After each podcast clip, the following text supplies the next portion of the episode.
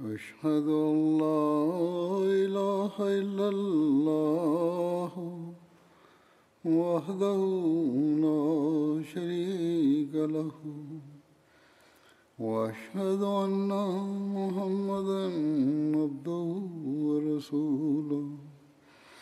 أما بعد فأعوذ بالله من الشيطان الرجيم. بسم الله الرحمن الرحيم. الحمد لله رب العالمين. الرحمن الرحيم. مالك يوم الدين. إياك نعبد وإياك نستعين. اهدنا الصراط المستقيم صراط الذين أنعمت عليهم غير المغضوب عليهم ولا الضالين ഹസരത്ത് അബൂബക്കർ റലിള്ളാത്തലാൻഹു ഇസ്ലാം സ്വീകരിച്ചതുമായി ബന്ധപ്പെട്ട അനുസ്മരണമാണ് നടന്നു വരുന്നത് ഇത് സംബന്ധിച്ച് കൂടുതൽ വിവരണങ്ങളുമുണ്ട് ചില കാര്യങ്ങൾ വ്യത്യസ്ത വീക്ഷണങ്ങളോട് കൂടിയുള്ളവയാണ്. അതുകൊണ്ടാണ് വിവരിക്കുന്നത് അതെല്ലാം ഒരേ സംഭവമാണെന്ന് തോന്നിയേക്കാം. ഇനി ഞാൻ കുറച്ച് കാര്യങ്ങൾ വിവരിക്കാം. ഉസുദുൽ ഖാബയിൽ ഹജറത്ത് അബൂബക്കർ ഇസ്ലാം സ്വീകരിച്ചുമായി ബന്ധപ്പെട്ട സംഭവം ഇങ്ങനെ വിവരിക്കുന്നു. ഇത് ഹജറത്ത് അബ്ദുല്ല ബിൻ മസൂദിൽ നിന്നുള്ള നിവേദനമാണ്.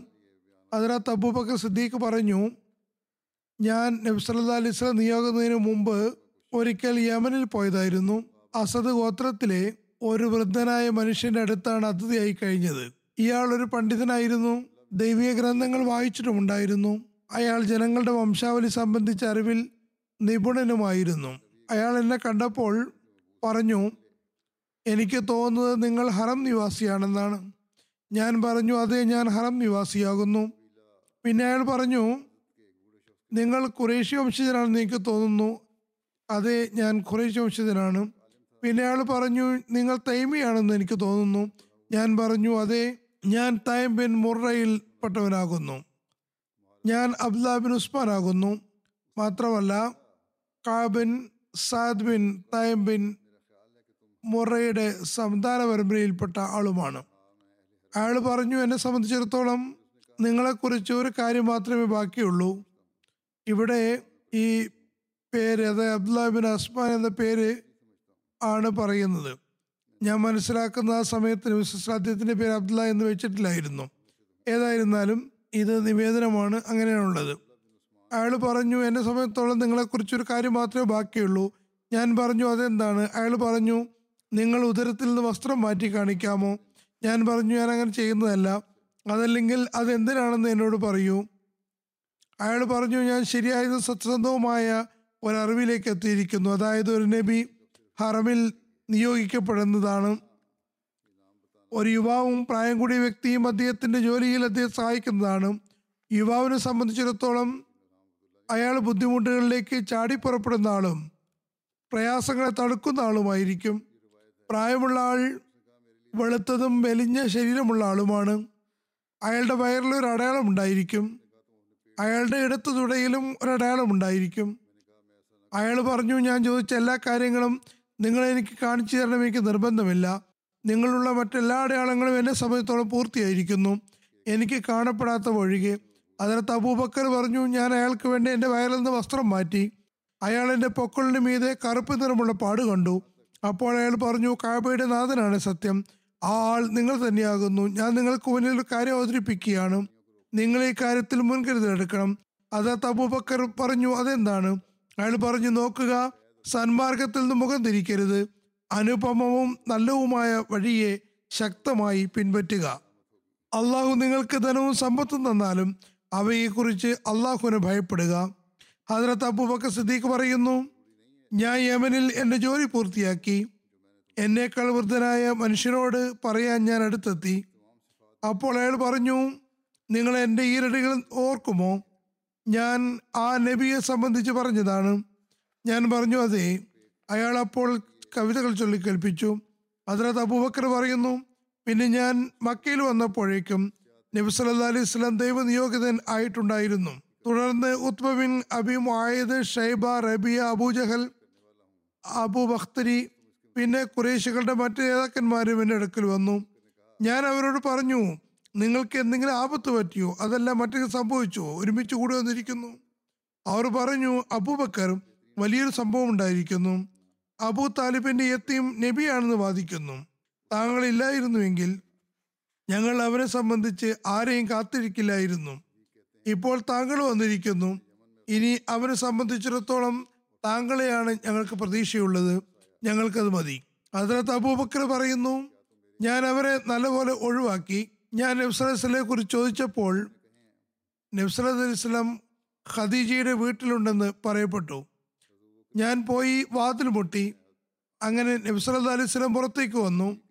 ഞാൻ പറഞ്ഞു അലിയോ മുഹമ്മദ് സല്ലല്ലാ അലിസ്ലം അങ്ങ് സ്വന്തം വീട്ടിൽ നിന്ന് പോയിരിക്കുകയാണോ? അങ്ങ് പിതൃവന്മാരുടെ ദീൻ ഉപേക്ഷിച്ചിരിക്കുകയാണോ? നബി സല്ലല്ലാഹു അലൈഹി വസല്ലം പറഞ്ഞു അബുബക്കർ ഞാൻ അള്ളാഹു റസൂലാകുന്നു. നിങ്ങൾക്കും മറ്റെല്ലാവർക്കും വേണ്ടി. ആകയാൽ നിങ്ങൾ അള്ളാഹുൽ വിശ്വസിക്കുക. ഞാൻ പറഞ്ഞു താങ്കൾക്ക് അതിനെന്ത് തെളിവാണുള്ളത്? നബി സല്ലല്ലാഹു അലൈഹി പറഞ്ഞു യമനിൽ കണ്ടുമുട്ടിയ വൃദ്ധനായ മനുഷ്യൻ തന്നെ. ഞാൻ പറഞ്ഞു യമനിൽ വൃദ്ധനായ ഒരുപാട് ആളുകൾ ഉണ്ടായിരുന്നു ഞാൻ അവരെയൊക്കെ കണ്ടുമുട്ടി. നബി സല്ലല്ലാഹു അലൈഹി പറഞ്ഞു താങ്കൾക്ക് കവിതകൾ കേൾപ്പിച്ച വൃദ്ധനായ വ്യക്തി. ഞാൻ പറഞ്ഞു അല്ലയോ എന്റെ സുഹൃത്തെ താങ്കളോട് ആരാണ് അത് പറഞ്ഞത്? നബി അലൈഹി പറഞ്ഞു എനിക്ക് മുമ്പേ പ്രവാചകന്മാരുടെ അടുത്ത് വന്ന അതേ മഹാനായ മലക്ക് തന്നെ. ഞാൻ പറഞ്ഞു അങ്ങ് കൈ നീട്ടിയാലും അള്ളാഹു അല്ലാതെ യാതൊരു ആരാധ്യനുമില്ലെന്നും അങ്ങ് അള്ളാഹു റസൂലാണെന്ന് ഞാൻ സാക്ഷ്യം വഹിക്കുന്നു. അതിനകത്ത് അബൂബക്കർ പറയുന്നു പിന്നെ ഞാൻ തിരിച്ചു പോന്നു. ഞാൻ ഇസ്ലാമിൽ വന്ന കാരണം മക്കയിലെ രണ്ട് പർവതങ്ങൾക്കിടയിൽ നബിസല്ലാ അലൈഹി സ്വലമേക്കാൾ സന്തോഷവാനായി മറ്റാരും ഉണ്ടായിരുന്നില്ല. ഉസുദുൽ ഖാബിയിലുള്ള ഉദ്ധരണിയാണിത്. ചില സ്ഥലങ്ങളിൽ ഒരുപക്ഷെ വിവരണത്തിന് വേണ്ടി ചിലത് അധികരിപ്പിച്ചിട്ടുമുണ്ടാകാം. എങ്കിലും ഒരുപാട് കാര്യങ്ങൾ ശരിയായിട്ടുള്ളവ തന്നെയാണ്. റിയാസു നസാറയിൽ ഹസ്രത്ത് അബൂബക്കർ ഇസ്ലാം സ്വീകരിച്ച സംഭവം ഇങ്ങനെ രേഖപ്പെടുത്തിയിരിക്കുന്നു. ഉമ്മുൽ മോമിനീൻ ഹസ്രത്ത് ഉമ്മേ സൽമ വിവരിക്കുന്നു. ഹസ്രത്ത് അബൂബക്കർ സിദ്ദീഖ് നബി സല്ലല്ലാഹു അലൈഹി സ്വലമയുടെ വളരെ ഉറ്റ ആത്മാർത്ഥ സുഹൃത്തായിരുന്നു. നബി സല്ലല്ലാഹു അലൈഹി വസല്ലം ദൈവനിയോഗിതനായപ്പോൾ കുറേശ്യയിലെ ആളുകൾ ഹസ്രത്ത് അബൂബക്കറിന്റെ അടുത്ത് വന്നിട്ട് പറഞ്ഞു അബൂബക്കർ നിന്റെ സുഹൃത്ത് ഭ്രാന്തനായിരിക്കുന്നു നൗസുബില്ല.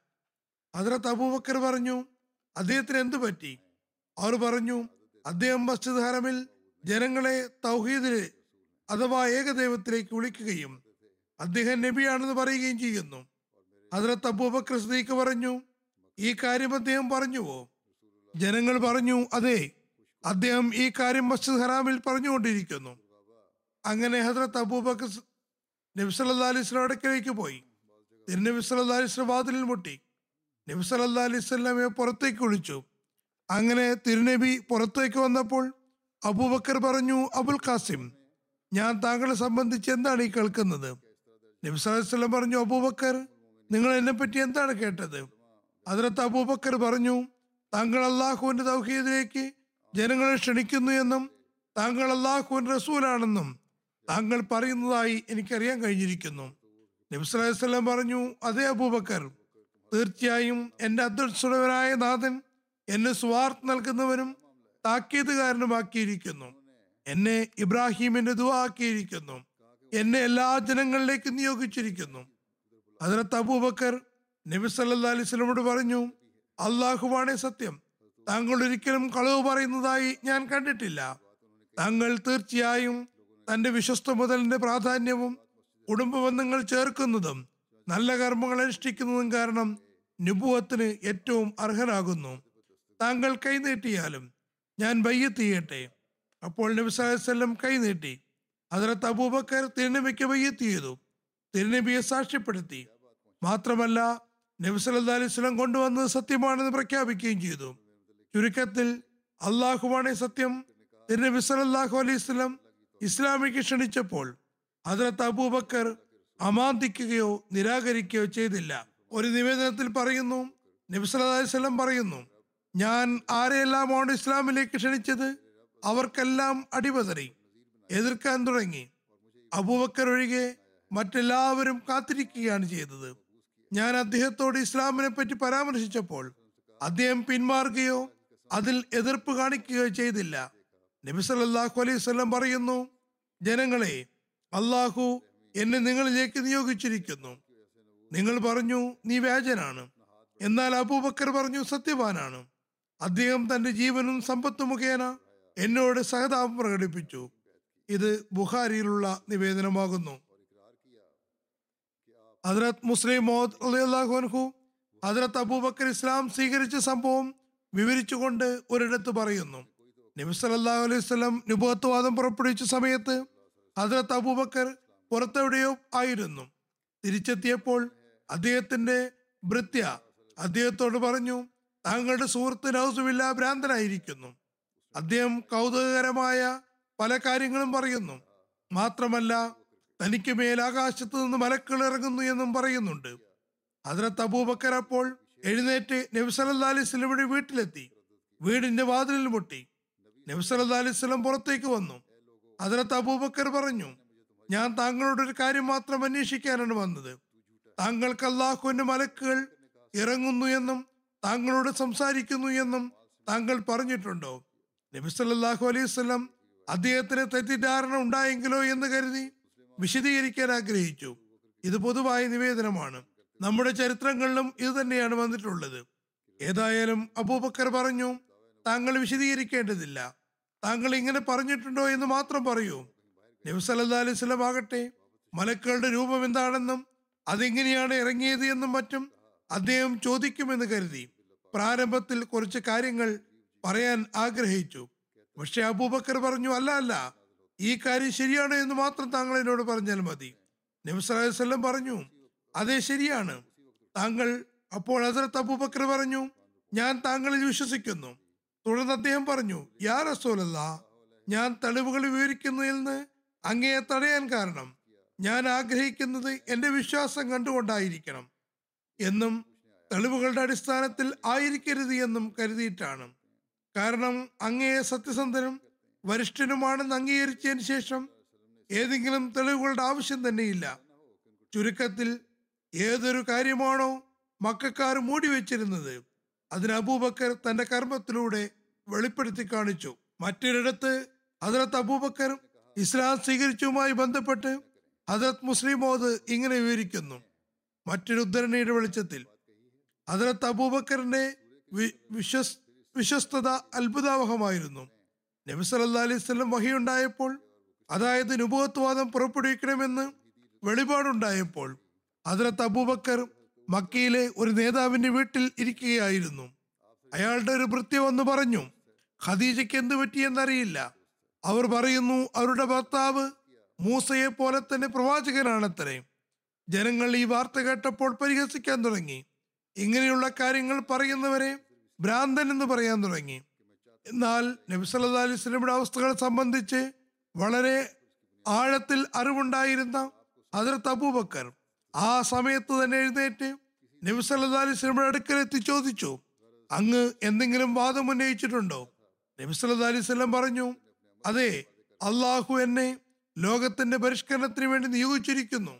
ഷിർക്ക് വിഭാടനം ചെയ്യാൻ കൽപ്പന നൽകിയിരിക്കുന്നു. ഹദ്രത്ത് അബൂബക്കർ മറ്റെന്തെങ്കിലും ചോദ്യങ്ങൾ ഉന്നയിക്കാതെ മറുപടിയായി പറഞ്ഞു ഞാൻ എന്റെ പിതാവിനെയും മാതാവിനെയും സത്യം ചെയ്തു പറയുന്നു. താങ്കൾ ഒരിക്കലും കളവ് പറഞ്ഞിട്ടില്ല. എന്നിരിക്കെ താങ്കൾ അള്ളാഹുവിനെ കുറിച്ച് കളവ് പറയുമെന്ന് എനിക്ക് വിശ്വസിക്കാൻ സാധ്യമല്ല. ആകയാൽ അള്ളാഹു അല്ലാതെ മറ്റൊരു ആരാധ്യനുമില്ല എന്നും അങ്ങ് അള്ളാഹുൻ റസൂലാണെന്നും ഞാൻ വിശ്വസിക്കുന്നു.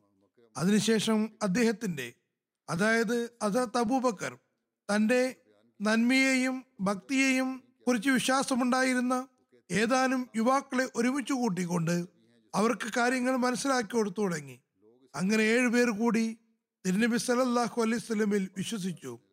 ഇവരെല്ലാം യുവാക്കളായിരുന്നു. അവരുടെ പ്രായം പന്ത്രണ്ട് വയസ്സ് മുതൽ ഇരുപത്തഞ്ച് വയസ്സ് വരെ ആയിരുന്നു. മറ്റൊരിടത്ത് അതിരത്ത് മുസ്ലിമോദ് ഈ സംഭവം ഇങ്ങനെ വിവരിക്കുന്നു. അതിരത്ത് അബൂബക്കർ നബി സല്ലാ അലൈഹി സ്വലമിയെ ഒരൊറ്റ തെളിവിന്റെ അടിസ്ഥാനത്തിലാണ് അംഗീകരിക്കുന്നത്. ഒരിക്കലും അദ്ദേഹത്തിന്റെ ഹൃദയത്തിൽ ഒരു നിമിഷ നേരത്തേക്ക് പോലും സംശയമുണ്ടായിട്ടില്ല. തെളിവ് നേരത്തെ പറഞ്ഞത് തന്നെയാണ് തുടരുന്നത്. സംഭവങ്ങൾ വ്യത്യസ്തമാണെന്ന് മാത്രം. ആ തെളിവ് എന്തായിരുന്നു എന്നാൽ അദ്ദേഹം നബി സല്ലാ അലൈഹി ചെറുപ്പത്തിൽ തന്നെ കണ്ടിട്ടുള്ളതാണ്. നബി സല്ലാ അലൈഹി സ്വലം ഒരിക്കലും കളവ് പറഞ്ഞിട്ടില്ലെന്നും ദ്രോഹങ്ങൾ ചെയ്തിട്ടില്ല എന്നും ഒരിക്കലും മോശമായ അസഭ്യ വർത്തമാനങ്ങൾ നബി സല്ലാ അലൈഹി വായിൽ നിന്നും വന്നിട്ടില്ല എന്നും അദ്ദേഹത്തിന് അറിയാമായിരുന്നു. ഇതിനപ്പുറത്ത് അദ്ദേഹത്തിന് ഏതെങ്കിലും ശരീരത്തിന്റെ അറിവൊന്നും ഉണ്ടായിരുന്നില്ല. അതായത് അതിന്റെ വിവരണത്തെ മാനദണ്ഡമാക്കിയല്ല നബി സല്ലാ അലൈഹി സ്വലമിയെ സത്യവാനാണെന്ന് മനസ്സിലാക്കിയിരുന്നത്. അദ്ദേഹം ഏതെങ്കിലും നിയമത്തെ അനുഗമിക്കുന്ന ആളുമായിരുന്നില്ല. അള്ളാഹുവിന്റെ റസൂലും എന്താണെന്ന് അദ്ദേഹത്തിന് അറിയാമായിരുന്നില്ല. അദ്ദേഹത്തിന്റെ സത്യസാക്ഷ്യത്തിന് എന്ത് തെളിവാണ് വേണ്ടത് എന്നും അദ്ദേഹത്തിന് അറിയുമായിരുന്നില്ല. നബി സല്ലാ അലൈഹി കളവ് പറയില്ല. എന്ന് മാത്രമായിരുന്നു അദ്ദേഹത്തിന് അറിയാമായിരുന്നത്. അദ്ദേഹം ഒരു യാത്രയ്ക്ക് പോയതായിരുന്നു. തിരിച്ചെത്തിയപ്പോൾ വഴിയിൽ വെച്ച് തന്നെ അദ്ദേഹത്തോട് ആരോ പറഞ്ഞു നിങ്ങളുടെ സുഹൃത്ത് മുഹമ്മദ് സല്ലാ അലൈഹി സ്വലം പറയുന്നു ഞാൻ അള്ളാഹു റസൂലാണെന്ന്. അദ്ദേഹം പറഞ്ഞു മുഹമ്മദ് അങ്ങനെ പറയുന്നുണ്ടോ? ആഗതൻ പറഞ്ഞു അതെ. അപ്പോൾ അദ്ദേഹം പറഞ്ഞു എങ്കിൽ പിന്നെ അദ്ദേഹം പറയുന്ന കള്ളമല്ല. അദ്ദേഹം പറയുന്നതൊക്കെ സത്യമാണ്. കാരണം അദ്ദേഹം ഒരിക്കലും ജനങ്ങളെ പറ്റി കളവ് പറഞ്ഞിട്ടില്ലായിരിക്കെ. ദൈവത്തെ പറ്റി എന്തിനാണ് കളവ് പറയുന്നത്? അദ്ദേഹം ജനങ്ങളോട് ഒരിക്കലും വിശ്വാസവഞ്ചന കാണിച്ചിട്ടില്ലായിരിക്കെ. ആത്മാക്കളെ നശിപ്പിക്കുന്ന രീതിയിൽ ഇത്രയും വലിയ വിശ്വാസവഞ്ചന അദ്ദേഹം എന്തിനു കാണിക്കണം? കേവലം ഈ ഒരു തെളിവിന്റെ അടിസ്ഥാനത്തിലായിരുന്നു ഹസ്രത്ത് അബൂബക്കർ നബി സല്ലാ അലൈഹി അംഗീകരിച്ചത്. ഈ കാര്യം തന്നെയാണ് അള്ളാഹുവും എടുത്തു പറയുന്നത്. പറയുന്നു ജനങ്ങളോട് പറയുക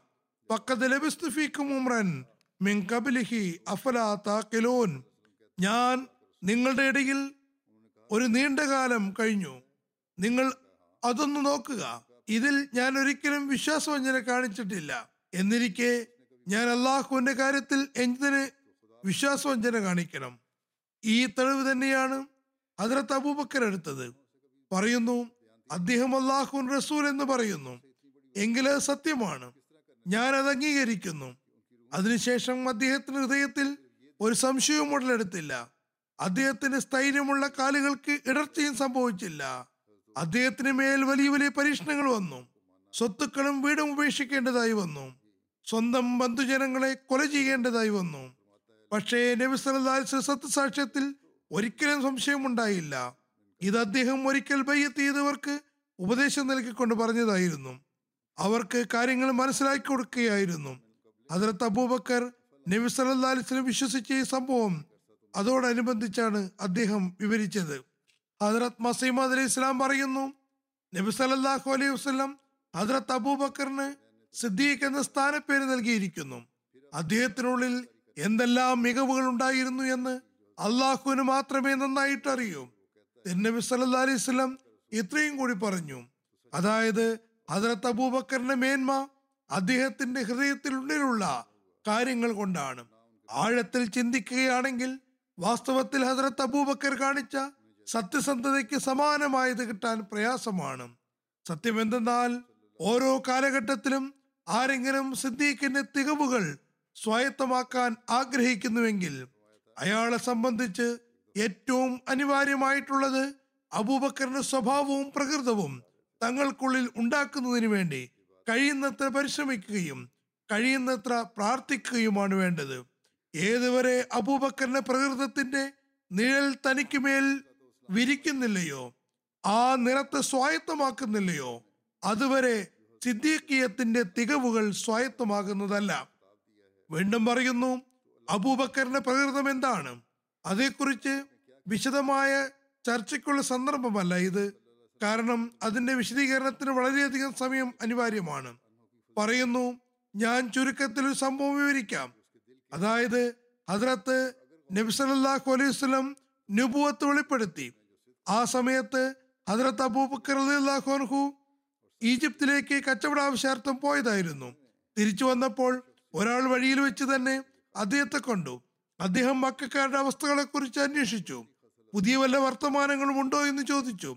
പൊതുവിൽ യാത്ര കഴിഞ്ഞ് തിരിച്ചു വരുമ്പോൾ വഴിയിൽ സ്വന്തം നാട്ടുകാരെ ആരെങ്കിലും കണ്ടാൽ അയാളോട് നാട്ടിലെ സംഭവങ്ങളെ കുറിച്ച് ചോദിക്കുന്നത് പതിവാണല്ലോ. അയാൾ മറുപടി പറഞ്ഞു പുതിയ കാര്യം എന്തെന്നാൽ നിങ്ങളുടെ സുഹൃത്ത് മുഹമ്മദ് സല്ലല്ലാഹു അലൈഹി വസല്ലം പ്രവാചകനാണെന്ന് വാദിച്ചിരിക്കുന്നു. അത് കേട്ട മാത്രയിൽ ഹദ്രത്ത് അബൂബക്കർ പറഞ്ഞു അദ്ദേഹം അങ്ങനെ വാദിച്ചിട്ടുണ്ടെങ്കിൽ നിസ്സംശയം അദ്ദേഹം സത്യവാനാകുന്നു. ഈ ഒരു സംഭവത്തിൽ നിന്ന് നബി സല്ലല്ലാഹു അലൈഹി സ്വലമയെ കുറിച്ച് അദ്ദേഹത്തിന് എത്രമാത്രം നല്ല ചിന്തയാണ് ഉണ്ടായിരുന്നത് എന്ന് മനസ്സിലാക്കാം. ദൃഷ്ടാന്തങ്ങളുടെ ഒന്നും അനിവാര്യത ഉണ്ടെന്ന് കരുതിയില്ല. വാസ്തവത്തിൽ ദൃഷ്ടാന്തങ്ങൾ അന്വേഷിക്കുന്നവർ വാദിയുടെ അവസ്ഥകളെ സംബന്ധിച്ച് അജ്ഞരായിരിക്കും. അപരിചിതരായ വ്യക്തിയാണെങ്കിൽ കൂടുതൽ തൃപ്തി നേടേണ്ടതായിട്ടുണ്ടാകും. എന്നാൽ അദ്ദേഹത്തിന്റെ അവസ്ഥകൾ സംബന്ധിച്ച് നല്ലപോലെ അറിവുള്ള ആൾക്ക് ദൃഷ്ടാന്തങ്ങളുടെ ആവശ്യം തന്നെ എന്താണ്? ചുരുക്കത്തിൽ ഹജറത്ത് അബൂബക്കർ വഴിയിൽ വെച്ച് തന്നെ നബി സല്ലാ അലൈഹി വസല്ലം കേട്ടപ്പോൾ വിശ്വസിക്കുകയാണ് ചെയ്തത്. പിന്നെ മക്കയിലെത്തി നബി വസല്ലം പരിശുദ്ധ സവിധത്തിലെത്തി ചോദിച്ചു അങ്ങനെ നുബുവത്ത് വാദം ഉന്നയിച്ചിട്ടുണ്ടോ? നബി സല്ലല്ലാഹു അലൈഹി വസല്ലം പറഞ്ഞു അതെ അത് ശരിയാണ്. അപ്പോൾ ഹസ്രത്ത് അബൂബക്കർ പറഞ്ഞു താങ്കൾ സാക്ഷിയാകുക ഞാൻ അങ്ങയെ സാക്ഷ്യപ്പെടുത്തുന്നതിൽ പ്രഥമനാകുന്നു. അദ്ദേഹം ഇത് പറഞ്ഞത് കേവലം വാക്കുകൾ മാത്രമായിരുന്നില്ല. മറിച്ച് അദ്ദേഹം അതായത് ഹസരത്ത് അബൂബക്കർ തന്റെ കർമ്മങ്ങളിലൂടെ അത് തെളിയിച്ചു കാണിച്ചു. മരണം വരെ നിറവേറ്റി. മരണശേഷവും സഹവാസം ഉപേക്ഷിച്ചില്ല. ഹജറത് മസീമദ് അലി ഇസ്ലാം സൂറ റഹ്മാനിലെ വലിമൻ ഖാഫ് മക്കാമ റബ്ബിഹി ജന്നത്താൻ. അതായത് തന്റെ റബ്ബിന്റെ സ്ഥാനത്തെ ഭയപ്പെടുന്നവർക്ക് രണ്ട് സ്വർഗങ്ങളുണ്ട് എന്ന ആയത്തിനെ വിശദീകരിച്ചുകൊണ്ട് ഹസരത്ത് അബൂബക്കറിന്റെ ഉദാഹരണമാണ് നൽകുന്നത്. പറയുന്നു ഹസരത്ത് അബൂബക്കർ സിദ്ദീഖിനെ തന്നെ നോക്കുക. അദ്ദേഹം ഈജിപ്തിൽ നിന്ന് തിരിച്ചു വരികയായിരുന്നു. അപ്പോൾ വഴിയിൽ ഒരാളെ കണ്ടുമുട്ടി. അദ്ദേഹം അയാളോട് പറഞ്ഞു എന്തെങ്കിലും പുതിയ വർത്തമാനം കേൾപ്പിക്കൂ. അയാൾ മറുപടിയായി പറഞ്ഞു പുതിയ വർത്തമാനങ്ങളൊന്നുമില്ല. എങ്കിലും നിങ്ങളുടെ സുഹൃത്ത് മുഹമ്മദ് സല്ലല്ലാഹു അലൈഹി സ്വലം പ്രവാചകനാണെന്ന് വാദിക്കുന്നു. അപ്പോൾ അബൂബക്കർ സ്ഥിതിക്ക് മറുപടിയായി പറഞ്ഞു അദ്ദേഹം നുബുവത്ത് വാദിച്ചിട്ടുണ്ടെങ്കിൽ അദ്ദേഹം സത്യവാനാകുന്നു. അദ്ദേഹം ഒരിക്കലും വ്യാജനല്ല. അതിനുശേഷം ഹജറത്ത് അബൂബക്കർ സിദ്ദീഖ് നേരെ നബിസ് സല്ലല്ലാഹു വീട്ടിലേക്ക് പോയി. നബിസ് വസല്ലമയെ സംബോധന ചെയ്തുകൊണ്ട് പറഞ്ഞു അങ്ങ് സാക്ഷിയാകുക. അങ്ങയെ വിശ്വസിക്കുന്നവരിൽ ഞാൻ ഏറ്റവും പ്രഥമനാകുന്നു. നോക്കുക അദ്ദേഹം നബി അല്ലാസ്ലമയോട് ഒരു ദൃഷ്ടാന്തവും ചോദിച്ചില്ല. കേവലം നേരത്തെ തന്നെ ഉണ്ടായിരുന്ന പരിചയത്തിന്റെ അനുഗ്രഹപരമായി അദ്ദേഹം വിശ്വസിക്കുകയായിരുന്നു. ഓർക്കുക ദൃഷ്ടാന്തങ്ങൾ ആവശ്യപ്പെടുന്നത് പരിചയമില്ലാത്തവരാണ്. ചെറുപ്പകാലം മുതലേ ഉള്ള സുഹൃത്തിനെ സംബന്ധിച്ചിടത്തോളം മുൻകാലാവസ്ഥകൾ തന്നെ ദൃഷ്ടാന്തങ്ങളാകുന്നു. അതിനുശേഷം അതിലത്ത് അബൂബക്കറിന് വലിയ വലിയ പ്രയാസങ്ങൾ അഭിമുഖീകരിക്കേണ്ടി വന്നു. കഠിനമായ ദുഃഖം സഹിക്കേണ്ടി വന്നു. നോക്കുക ഏറ്റവും അധികം പ്രയാസങ്ങൾ നൽകി ഏറ്റവും അധികം അദ്ദേഹം പീഡിപ്പിക്കപ്പെട്ടു. എന്നാൽ ഏറ്റവും ആദ്യം നുപൂവത്തിന്റെ സിംഹാസനത്തിൽ അദ്ദേഹത്തെ തന്നെയാണ് ഇരുത്തിയത്. അള്ളാഹു അദ്ദേഹത്തിന് ഇവിടെയും അനുഗ്രഹം നൽകി. അടുത്ത ലോകത്താട്ടെ സ്വർഗം ഏതായാലുമുണ്ട്. പകൽ മുഴുവൻ അദ്ദേഹം കച്ചവടത്തിൽ അലിഞ്ഞു തിരിഞ്ഞ സമയവും ഇപ്പോൾ നബി സല്ലല്ലാഹു അലൈഹി വസല്ലമയ്ക്ക് ശേഷം ഏറ്റവും ആതിഥ്യ ഖലീഫയായി അദ്ദേഹത്തെ നിശ്ചയിച്ച സന്ദർഭവും നോക്കുക. മറ്റൊരു സ്ഥലത്ത് ഹജറത് മസീം അലി ഇസ്ലാം പറയുന്നു മനുഷ്യൻ രണ്ടു വിധത്തിലാണുള്ളത്. ഒന്ന് ശുദ്ധ പ്രകൃതമുള്ളവരായിരിക്കും അവർ ആദ്യം തന്നെ വിശ്വസിക്കുന്നതാണ് ഇക്കൂട്ടർ ദീർഘദർശികളും ക്രാന്തദർശികളുമായിരിക്കും. ഉദാഹരണത്തിന് ഹജറത്ത് അബൂബക്കർ സിദ്ദീഖ് റളിയല്ലാഹു അൻഹു മറ്റൊന്ന് ഭോഷ്കന്മാരാണ്? എന്തെങ്കിലും തലയിൽ വന്ന് വീഴുമ്പോഴാണ് അവർ ഉണരുക. അതായത് എന്തെങ്കിലും പ്രയാസത്തിലാക്കപ്പെടുമ്പോൾ ആപത്തുകൾ വരുമ്പോൾ വിശ്വസിക്കേണ്ടതാണോ അല്ലയോ എന്ന് ചിന്തിക്കാൻ തുടങ്ങും. നബി സല്ലാ അലൈഹി സ്വലമിനെ ഏറ്റവും ആദ്യം വിശ്വസിച്ചത് ആരാണ് എന്നുള്ള കാര്യത്തിലും ചർച്ചകൾ ഉണ്ടായിട്ടുണ്ട്. ചരിത്രകാരന്മാരുടെ വീക്ഷണത്തിൽ ഇക്കാര്യത്തിൽ കാര്യത്തിൽ അഭിപ്രായ വ്യത്യാസങ്ങളുണ്ട്. അതായത് പുരുഷന്മാരിൽ ആരാണ് ആദ്യം വിശ്വസിച്ചത് അതിരത്ത് അബൂബക്കറാണോ അതിരത്ത് അലിയാണോ അതിരത്ത് സെയ്ദ് ബിൻ ഹാരിസയാണോ? അതിന് ചിലർ പരിഹാരം കണ്ടെത്തിയത് ഇങ്ങനെയാണ്. അതായത് കുട്ടികളിൽ നിന്ന് ഹസരത്ത് അലിയും മുതിർന്നവരിൽ നിന്ന് ഹസരത്ത് അബൂബക്കറും അടിമകളിൽ നിന്ന് ഹസരത്ത് സെയ്ദുമാണ് ആദ്യം വിശ്വസിച്ചത്. അല്ലാമ അഹമ്മദ് ബിൻ അബ്ദുള്ള ഈ നിവേദനങ്ങളെ പരസ്പരം ചേർത്തുകൊണ്ട് എഴുതുന്നു. ഏറ്റവും ആദ്യം ഹസരത്ത് ഖദീജ ബിൻ ഹുബൈലിതാണ് ഇസ്ലാം സ്വീകരിച്ചത്. പുരുഷന്മാരിൽ ഏറ്റവും ആദ്യം ഹദ്രത്ത് അലിയാണ് ഇസ്ലാം സ്വീകരിച്ചത്. പക്ഷേ അദ്ദേഹം അപ്പോൾ കുട്ടിയായിരുന്നു. അദ്ദേഹത്തിന്റെ പ്രായത്തെ സംബന്ധിച്ച് നേരത്തെയും പരാമർശിച്ചിരുന്നു. അദ്ദേഹത്തിന് പത്ത് വയസ്സായിരുന്നു പ്രായം. അദ്ദേഹം തന്റെ ഇസ്ലാം മത ആശ്ലേഷണ രഹസ്യമാക്കി വെച്ചിരിക്കുകയായിരുന്നു. പ്രായപൂർത്തിയെത്തിയ പുരുഷന്മാരിൽ ഏറ്റവും ആദ്യം ഇസ്ലാം സ്വീകരിച്ചതും തന്റെ ഇസ്ലാം വെളിപ്പെടുത്തിയതും അതിനകത്ത് അബൂബക്കർ ബിൻ അബി കഹാഫ ആയിരുന്നു. സ്വതന്ത്രരാക്കപ്പെട്ട അടിമകളിൽ ഏറ്റവും ആദ്യം ഇസ്ലാം സ്വീകരിച്ചത് ഹസ്രത് സെയ്ദ് ബിൻ ഹാരിസ ആയിരുന്നു. ഇത് ഏകോപിച്ച അഭിപ്രായമാണ്. ഇതിൽ യാതൊരു അഭിപ്രായ വ്യത്യാസവുമില്ല. ഹജരത് മീസ ബഷീർ അഹമ്മദ് സാഹിബ് ഈ വിഷയത്തെ ചർച്ച ചെയ്തുകൊണ്ട് ഇങ്ങനെ പറയുന്നു. നബിസല്ലല്ലാഹു അലൈഹി വസല്ലം തന്റെ ദൗത്യം പ്രചരിപ്പിക്കാൻ തുടങ്ങിയപ്പോൾ ഏറ്റവും ആദ്യം വിശ്വസിച്ചത് ഹജരത്ത് ഖദീജയായിരുന്നു. അവർ നിമിഷ നേരത്തേക്ക് പോലും നിരാകരിച്ചില്ല. അതിലത്ത് ഖദീജയ്ക്ക് ശേഷം പുരുഷന്മാരിൽ നിന്ന് ആരാണ് ആദ്യം വിശ്വസിച്ചത്? എന്നതിനെപ്പറ്റി ചരിത്രകാരന്മാർക്കിടയിൽ അഭിപ്രായ വ്യത്യാസമുണ്ട്. ചിലർ ഹസരത്ത് അബു ബക്കർ അബ്ദുല്ലാ അബു കുഹാഫിയുടെ പേര് പറയുന്നു. ചിലർ ഹസരത്ത് അലിയുടെ ഹസരത്ത് സെയ്ദിബിന് ഹാരിസിയുടെയോ പേര് പറയുന്നു. തുടർന്ന് അദ്ദേഹം എഴുതുന്നു എന്റെ വീക്ഷണത്തിൽ ഈ തർക്കം അനാവശ്യമാണ്. ഹസരത്ത് അലിയും സെയ്ദിബിന് ഹാരിസിയുമാണ്. അലിസ്ലം വീട്ടിലെ ആളുകൾ തന്നെയായിരുന്നു. നബിസലിസ്ലമിന്റെ കുട്ടികളെ പോലെ നബിസലിസ്ലയുടെ വീട്ടിൽ കഴിയുന്നവരായിരുന്നു. നബിസലിസ്ലം പറയേണ്ട താമസം അവർ വിശ്വസിക്കുകയായിരുന്നു. നബിസലിസ്ലം എന്തു പറഞ്ഞാലും അവർ കുട്ടികൾ എന്ന നിലയ്ക്ക് അംഗീകരിച്ചിരുന്നു. അതുകൊണ്ട് ഈ കാര്യം ഇങ്ങനെ തന്നെ അംഗീകരിച്ചതാകാനും മതി. തുടർന്ന് അദ്ദേഹം എഴുതുന്നു ഈ രണ്ട് കുട്ടികളെ മാറ്റി നിർത്തിയാൽ അതിലത്ത് അബൂബക്കർ പൊതുവായി ഏറ്റവും ആദ്യം വിശ്വസിക്കുന്നു എന്ന കാര്യം പൊതുവെ അംഗീകരിക്കപ്പെട്ടതാണ്. നബി സവിധത്തിലെ കവിയായിരുന്ന ഹസ്സാനിബിൻ സാബിത്ത് അൻസാരി ഹസ്രത്ത് അബൂബക്കറിനെ കുറിച്ച് പറയുന്നു. ഇതാ തസക്കരത്ത ഷജവൻ മിൻ അഹി സിഖത്തിൻ ഫസ്കുർ അഖാക അബാബക്കറിൻ ബിമാ ഫഅല ഖൈറൽ ബരിയത്തി അത്തഖാഹ വആദലഹ بعد النبي وأوفاها بما حمل والثاني الصادق المحبود مشهود مشهودا وأول الناس منهم صدق رسلا അതായത് നിങ്ങളുടെ ഹൃദയത്തിൽ എപ്പോഴെങ്കിലും നിങ്ങളുടെ ഏതെങ്കിലും സഹോദരനെ കുറിച്ച് ദുഃഖമുണ്ടാവുകയാണെങ്കിൽ ആ സമയത്ത് എന്റെ സഹോദരനായ അബൂബക്കറിനെ കൂടി ഓർക്കുക അദ്ദേഹത്തിനെ ഓർക്കാൻ അർഹമായ മേന്മകൾ നിമിത്തം അദ്ദേഹം നബി ശേഷം ജനങ്ങളുടെ ഇടയിൽ ഏറ്റവും അധികം ഭയഭക്തിയുള്ള ആളും ഏറ്റവും അധികം നീതിബോധമുള്ള ആളും താൻ ഏറ്റെടുത്ത ഉത്തരവാദിത്തങ്ങൾ ഏറ്റവും പൂർണമായ നിലയിൽ നടത്തുന്ന ആളുമായിരുന്നു.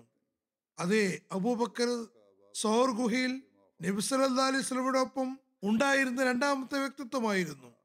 അദ്ദേഹം നബി പിൻപറ്റുന്ന കാര്യത്തിൽ തന്നെ പൂർണമായും ഒഴിഞ്ഞു വെച്ചിരുന്നു. അദ്ദേഹം ഏതൊരു കാര്യത്തിൽ കൈവച്ചാലും അതിനെ ഭംഗിയായി നിറവേറ്റിയിരുന്നു. ജനങ്ങളിൽ നിന്നും ഏറ്റവും ആദ്യം നബി വസല്ലമയെ വിശ്വസിച്ചതും അദ്ദേഹമായിരുന്നു. ഹദ്രത്ത് അബൂബക്കർ തന്റെ മേന്മയിലും മികവിലും കുറേശികൾക്കിടയിൽ ഏറെ ആദരണീയനായിരുന്നു. ഇസ്ലാമിൽ അദ്ദേഹത്തിന് ലഭിച്ച സ്ഥാനം മറ്റൊരു സഹാബിക്കും കിട്ടിയിട്ടില്ല. ഹദ്രത്ത് അബൂബക്കർ ഒരു നിമിഷ നേരത്തേക്ക് പോലും നബി സല്ലല്ലാഹു അലൈഹി സ്വലമിന്റെ വാദങ്ങളിൽ സംശയിച്ചില്ല. മറിച്ച് കേട്ട മാത്രയിൽ തന്നെ സ്വീകരിച്ചു. പിന്നെ അദ്ദേഹം തന്റെ മുഴുവൻ ശ്രദ്ധയും തന്റെ ജീവനും സമ്പത്തും നബിസലല്ലാഹു അലൈഹി സ്വലം കൊണ്ടുവന്ന ദീനിന്റെ സേവനത്തിന് വേണ്ടി സമർപ്പിച്ചു. നബിസലല്ലാഹു അലൈഹി സ്വലമിന് തന്റെ സഹാബാക്കളിൽ ഹദ്രത്ത് അബൂബക്കറായിരുന്നു ഏറ്റവും പ്രിയപ്പെട്ടവൻ. നബിസലല്ലാ അലൈഹി സ്വലം വഫാത്തിന് ശേഷം അദ്ദേഹം തിരുനബിയുടെ ഒന്നാമത്തെ ഖലീഫയായി.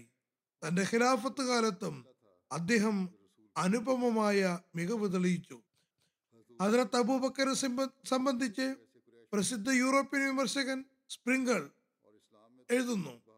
അബൂബക്കർ ഇസ്ലാമിന്റെ ആരംഭത്തിൽ മുഹമ്മദ് സല്ലാ അലൈഹി സ്വലം വിശ്വസിച്ചു എന്നത് തെളിയിക്കുന്നത് മുഹമ്മദ് സല്ലാ അലൈഹി സ്വലം വഞ്ചനയിൽ അകപ്പെട്ടേക്കാമെങ്കിലും ഒരിക്കലും വഞ്ചിക്കുന്നവൻ ആയിരുന്നില്ല എന്നാണ്.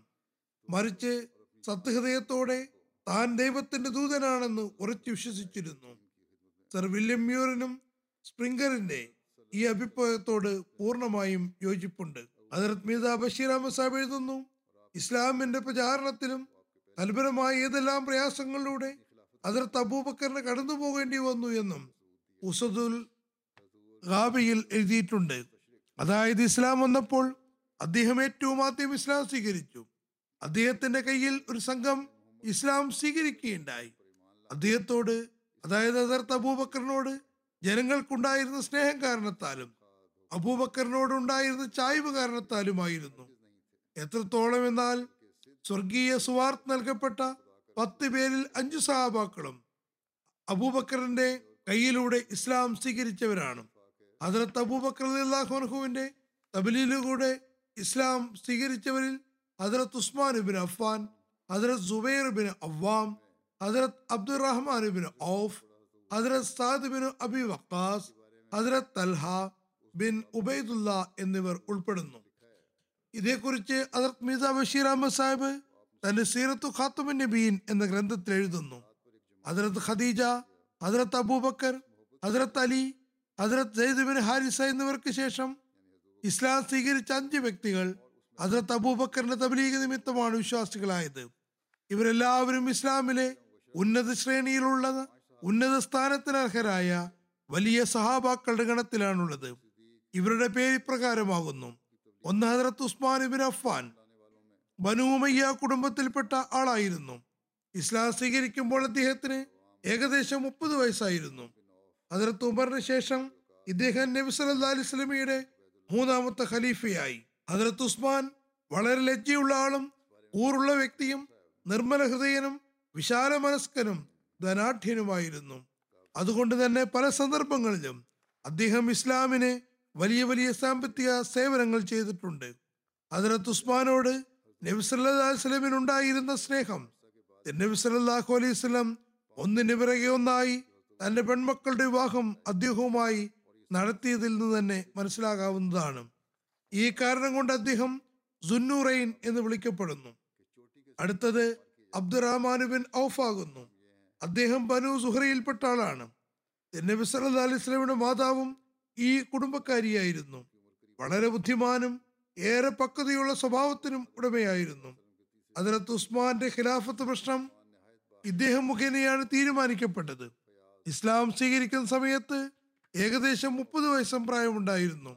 ഉസ്മാനിയ ഖിലാഫത്ത് കാലഘട്ടത്തിലാണ് വഫാത്തായത്. മൂന്നാമത്തേത് സാദ് ബിൻ അബി വക്കാസ് ആകുന്നു അദ്ദേഹം ആ കാലത്ത് തികച്ചും യുവാവായിരുന്നു.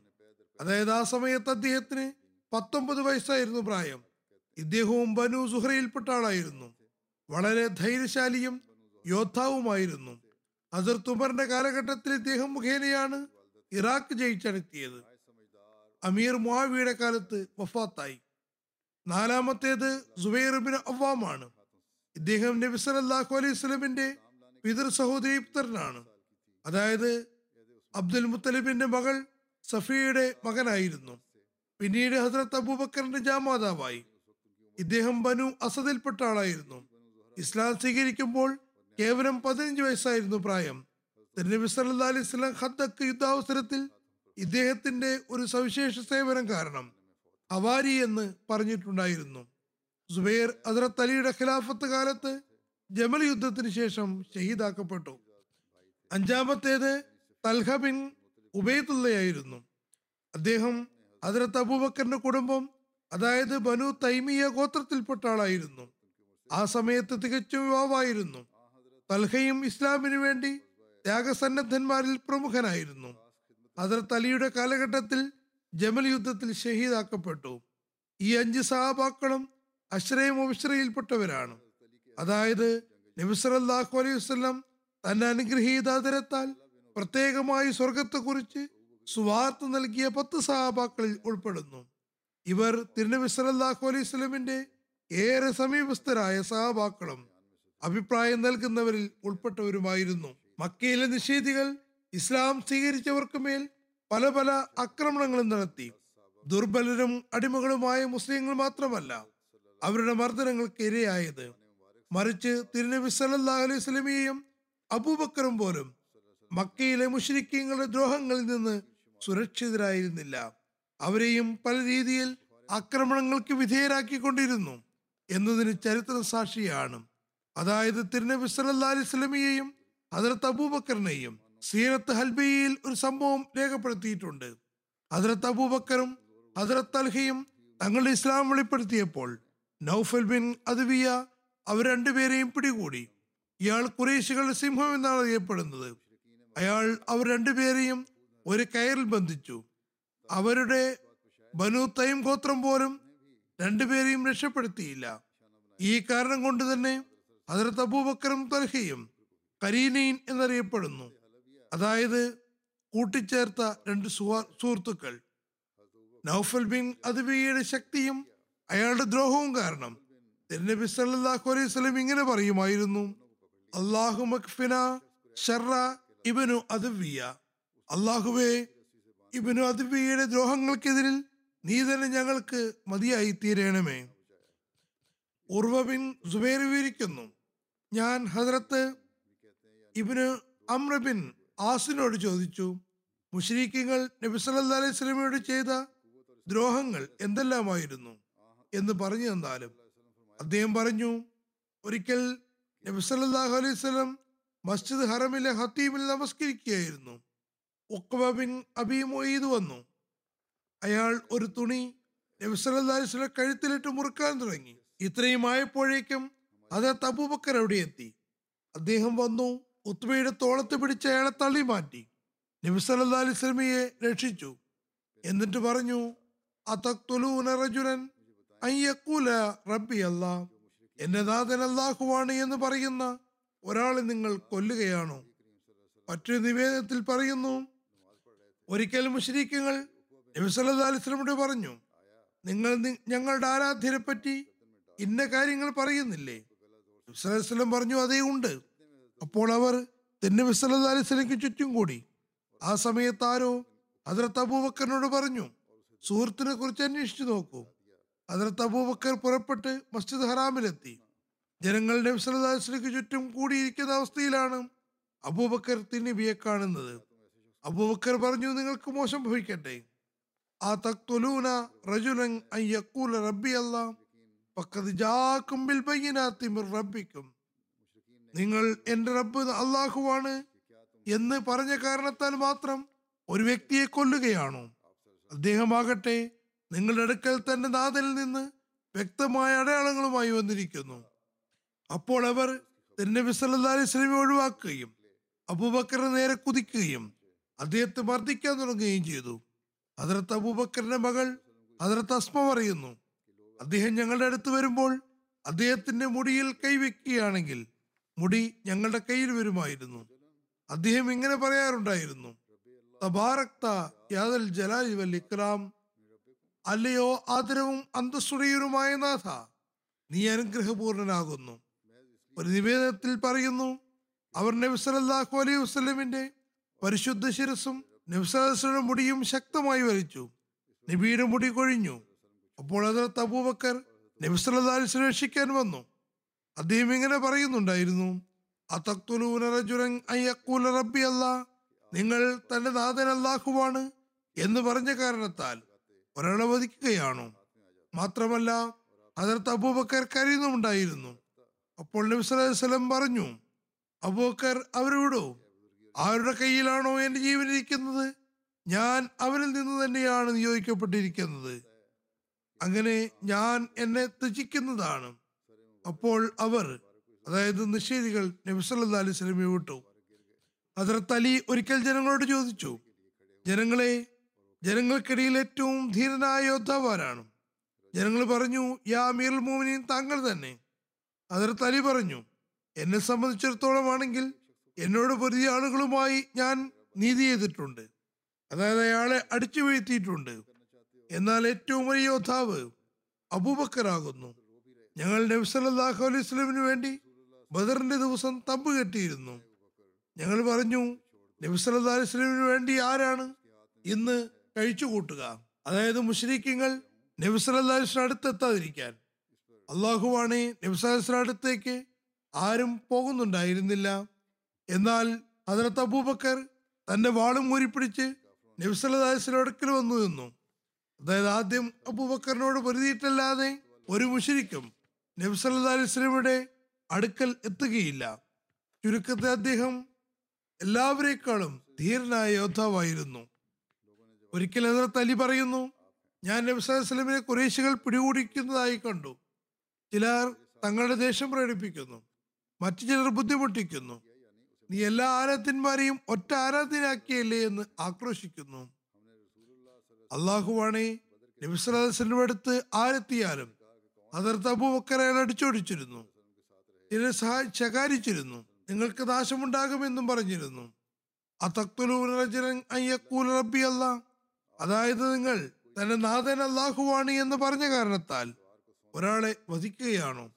അതിർത്ത് അലി തന്റെ പുതപ്പ് മാറ്റി. അദ്ദേഹം എത്രമാത്രം കരഞ്ഞു എന്നാൽ അദ്ദേഹത്തിന്റെ താടിയും കൂടി നനഞ്ഞു. എന്നിട്ട് പറഞ്ഞു അള്ളാഹുവെ ഫിറോവിന്റെ കുടുംബത്തിലെ വിശ്വാസിയാണോ അതോ അബൂബക്കർ അള്ളാഹു ആണോ ഏറ്റവും കൂടുതൽ ശ്രേഷ്ഠൻ? ഒരുപക്ഷെ അതിർത്ത് അലി ഫിറോവിന്റെ ജനതയിലുള്ള വിശ്വാസിയെ കുറിച്ച് പറഞ്ഞതിന്റെ കാരണം വിശുദ്ധ ഖുറാനിലുള്ള ആയത്തിൽ തന്റെ വിശ്വാസത്തെ കുറിച്ച് മറച്ചു വെച്ചുകൊണ്ട് ഫിറോവിന്റെ സഹസിൽ യഖൂല റബ്ബി അല്ലാ എന്ന് പറഞ്ഞുകൊണ്ടിരുന്ന വ്യക്തിയായിരിക്കും അതിനകത്ത് അലി പറഞ്ഞു അള്ളാഹുവാണേ അതിർത്ത് അബൂബക്കറിന്റെ ഒരു നിമിഷം ഫിറോവിന്റെ ശ്രേഷ്ഠ ജനതയിലെ വിശ്വാസി സമൂഹത്തിൽ വിശ്വാസി ഭൂമിയിൽ മുഴുവനും ചെയ്തു തീർക്കുന്ന നന്മയേക്കാൾ ശ്രേഷ്ഠമാകുന്നു. കാരണം അയാൾ തന്റെ വിശ്വാസം ഗോപ്യമാക്കി വെച്ചിരിക്കുകയായിരുന്നു. എന്നാൽ ഹസരത്ത് അബൂബക്കർ തന്റെ വിശ്വാസം വെളിപ്പെടുത്തുകയുണ്ടായി. ഹസരത്ത് മുസ്ലിം മോദാഹുനക്ക് പറയുന്നു നാം റസൂൽ തിരുമേനി സല്ലല്ലാഹു അലൈഹി വസല്ലമയുടെ ജീവിതത്തിലെ സംഭവങ്ങൾ നോക്കുകയാണെങ്കിൽ നമുക്ക് ഈ വാദങ്ങളെല്ലാം യാഥാർത്ഥ്യമാണെന്ന് കാണപ്പെടുന്നതാണ്. നമുക്ക് ഓരോ ചൂടിലും നബി സല്ലല്ലാഹു അലൈഹി സ്വലമിന് മനുഷ്യകുലത്തോടുണ്ടായിരുന്ന അതിരറ്റ മഹത്തായ സ്നേഹവത്സരങ്ങളുടെ സംഭവങ്ങൾ കാണാൻ കഴിയും. തിരുനബിക്ക് ഏകദൈവത്തിന് സന്ദേശം എത്തിക്കുന്നതിന് വർഷം മുഴുവൻ അനുഭവിക്കേണ്ടുന്ന പ്രയാസങ്ങൾക്ക് ഒരു പരിധിയുമില്ല. ഒരിക്കൽ കാബയിൽ നിഷേധികൾ നബ്സലിന്റെ കഴുത്തിലൂടെ ഇട്ട് മുറുക്കി. എത്രമാത്രം വലിച്ചു മുറുക്കിയെന്നാൽ നബ്സലിന്റെ കണ്ണുകൾ തുടുത്ത് പുറത്തേക്ക് വരാൻ തുടങ്ങി. അത് അബൂബക്കർ കണ്ടപ്പോൾ ഉടനെ ഓടിയെത്തി. നബ്സലാസ്ലി പ്രയാസകരമായ അവസ്ഥ കണ്ടപ്പോൾ അദ്ദേഹത്തിന്റെ കണ്ണുകളിൽ കണ്ണുനീർ വന്നു. അദ്ദേഹം നിഷേധികളെ പിടിച്ചു മാറ്റിക്കൊണ്ട് പറഞ്ഞു അള്ളാഹുവിന് ഭയപ്പെടുവിൻ. തന്റെ നാഥൻ അള്ളാഹുവാണ് എന്ന് പറഞ്ഞ കാരണത്താൽ ഒരു വ്യക്തിയെ നിങ്ങൾ ഇത്രമാത്രം ദ്രോഹിക്കുകയാണോ?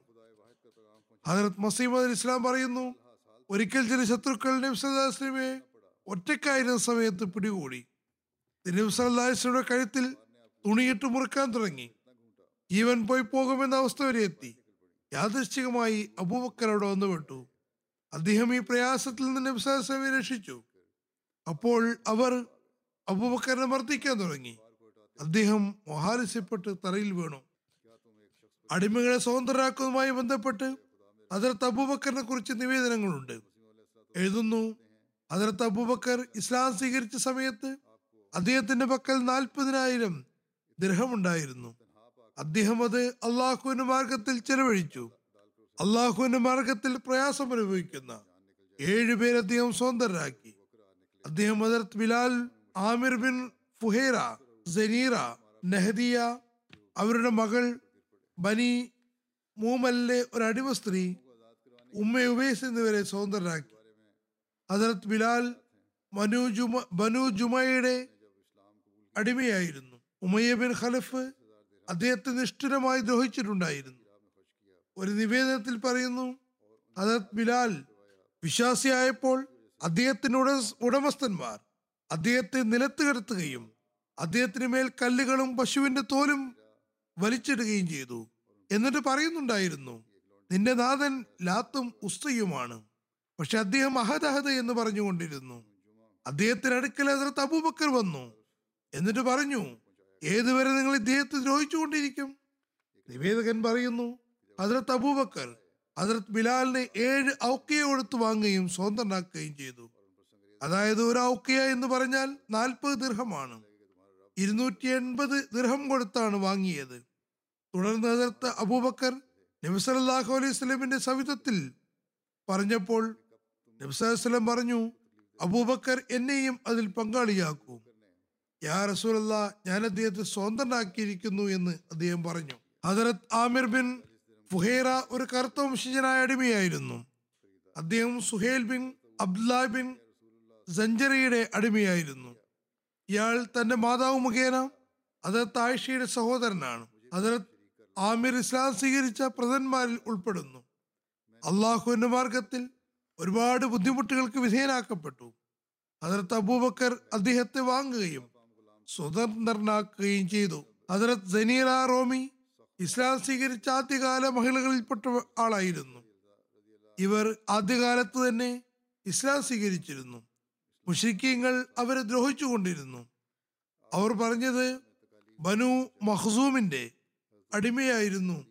അബൂജഹൽ അവരെ ദ്രോഹിക്കാറുണ്ടായിരുന്നു. എന്നിട്ട് പറയുമായിരുന്നു അവർ ബനു അബ്ദുദ്ദാറിന്റെ അടിമയാണ്. അവർ ഇസ്ലാം സ്വീകരിച്ച സമയത്ത് അവർക്ക് കാഴ്ചശക്തി നഷ്ടപ്പെട്ടിരുന്നു. അപ്പോൾ മുഷരിക്കീങ്ങൾ പറഞ്ഞു ലാത്തയെയും ഉസയെയും നിഷേധിച്ച കാരണത്താൽ ജനീറ അന്ധയായിരിക്കുന്നു. അപ്പോൾ ജനീറ പറഞ്ഞു ലാത്ത് മുസയും തന്നെ ആരാധിക്കുന്ന ആളുകൾ ആരെന്ന് പോലും അറിയുന്നില്ല. അവ എന്നെ എങ്ങനെ അന്ധയാക്കാനാണ്? അവക്ക് സ്വയം കണ്ണുകൾക്ക് കാഴ്ചയില്ല. എന്റെ കാര്യം വാനലോകത്ത് നിന്നുള്ളതാണ്. അള്ളാഹുവിന് ഹിതമാണ് എന്റെ കാഴ്ച നഷ്ടപ്പെട്ടത്. എന്റെ റബ്ബ് എന്റെ കാഴ്ച തിരിച്ചു തരാനും മതിയായവനാണ്. ഇതായിരുന്നു അവർ നിഷേധികൾ കൊടുത്തിരുന്ന മറുപടി. അടുത്ത ദിവസം സുപ്രഭാതത്തിൽ അതായത് രാത്രി ഉറങ്ങി എഴുന്നേറ്റപ്പോൾ അവർക്ക് കാഴ്ചശക്തി തിരിച്ചു കിട്ടുകയും കാഴ്ചശക്തി ശരിയാവുകയും ചെയ്തിട്ടുണ്ടായിരുന്നു. അപ്പോൾ കുറേശികൾ പറഞ്ഞു ഇത് മുഹമ്മദിന്റെ ജാലവിദ്യ കൊണ്ടുണ്ടായതാണ്. അതിർത്ത് അബൂബക്കർ അവർക്ക് മേലെ ഉണ്ടായ പ്രയാസങ്ങൾ കണ്ടപ്പോൾ അവരെ വാങ്ങുകയും സ്വതന്ത്രയാക്കുകയും ചെയ്തു. ഈ അനുസ്മരണം ഇനിയും തുടരുന്നതാണ്. സ്വതന്ത്ര ആക്കിയതുമായി ബന്ധപ്പെട്ട ഇനിയും ചില സംഭവങ്ങൾ ഉണ്ട്.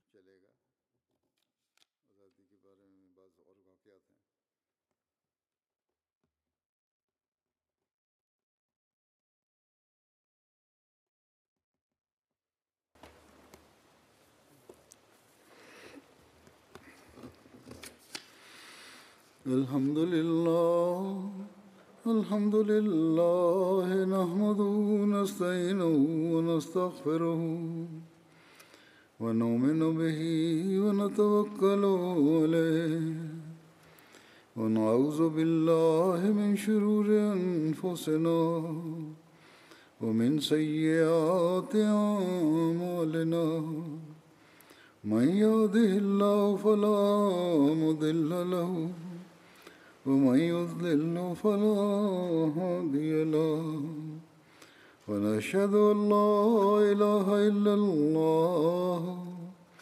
ونشهد أن محمدا عبده ورسوله. عباد الله رحمكم الله. إن الله يأمر بالعدل واللسان. وإيتاء ذي القربى وينهى عن الفحشاء والمنكر والبغي يعظكم لعلكم تذكرون. اذكروا الله يذكركم وادعوه يستجب لكم ولذكر الله أكبر.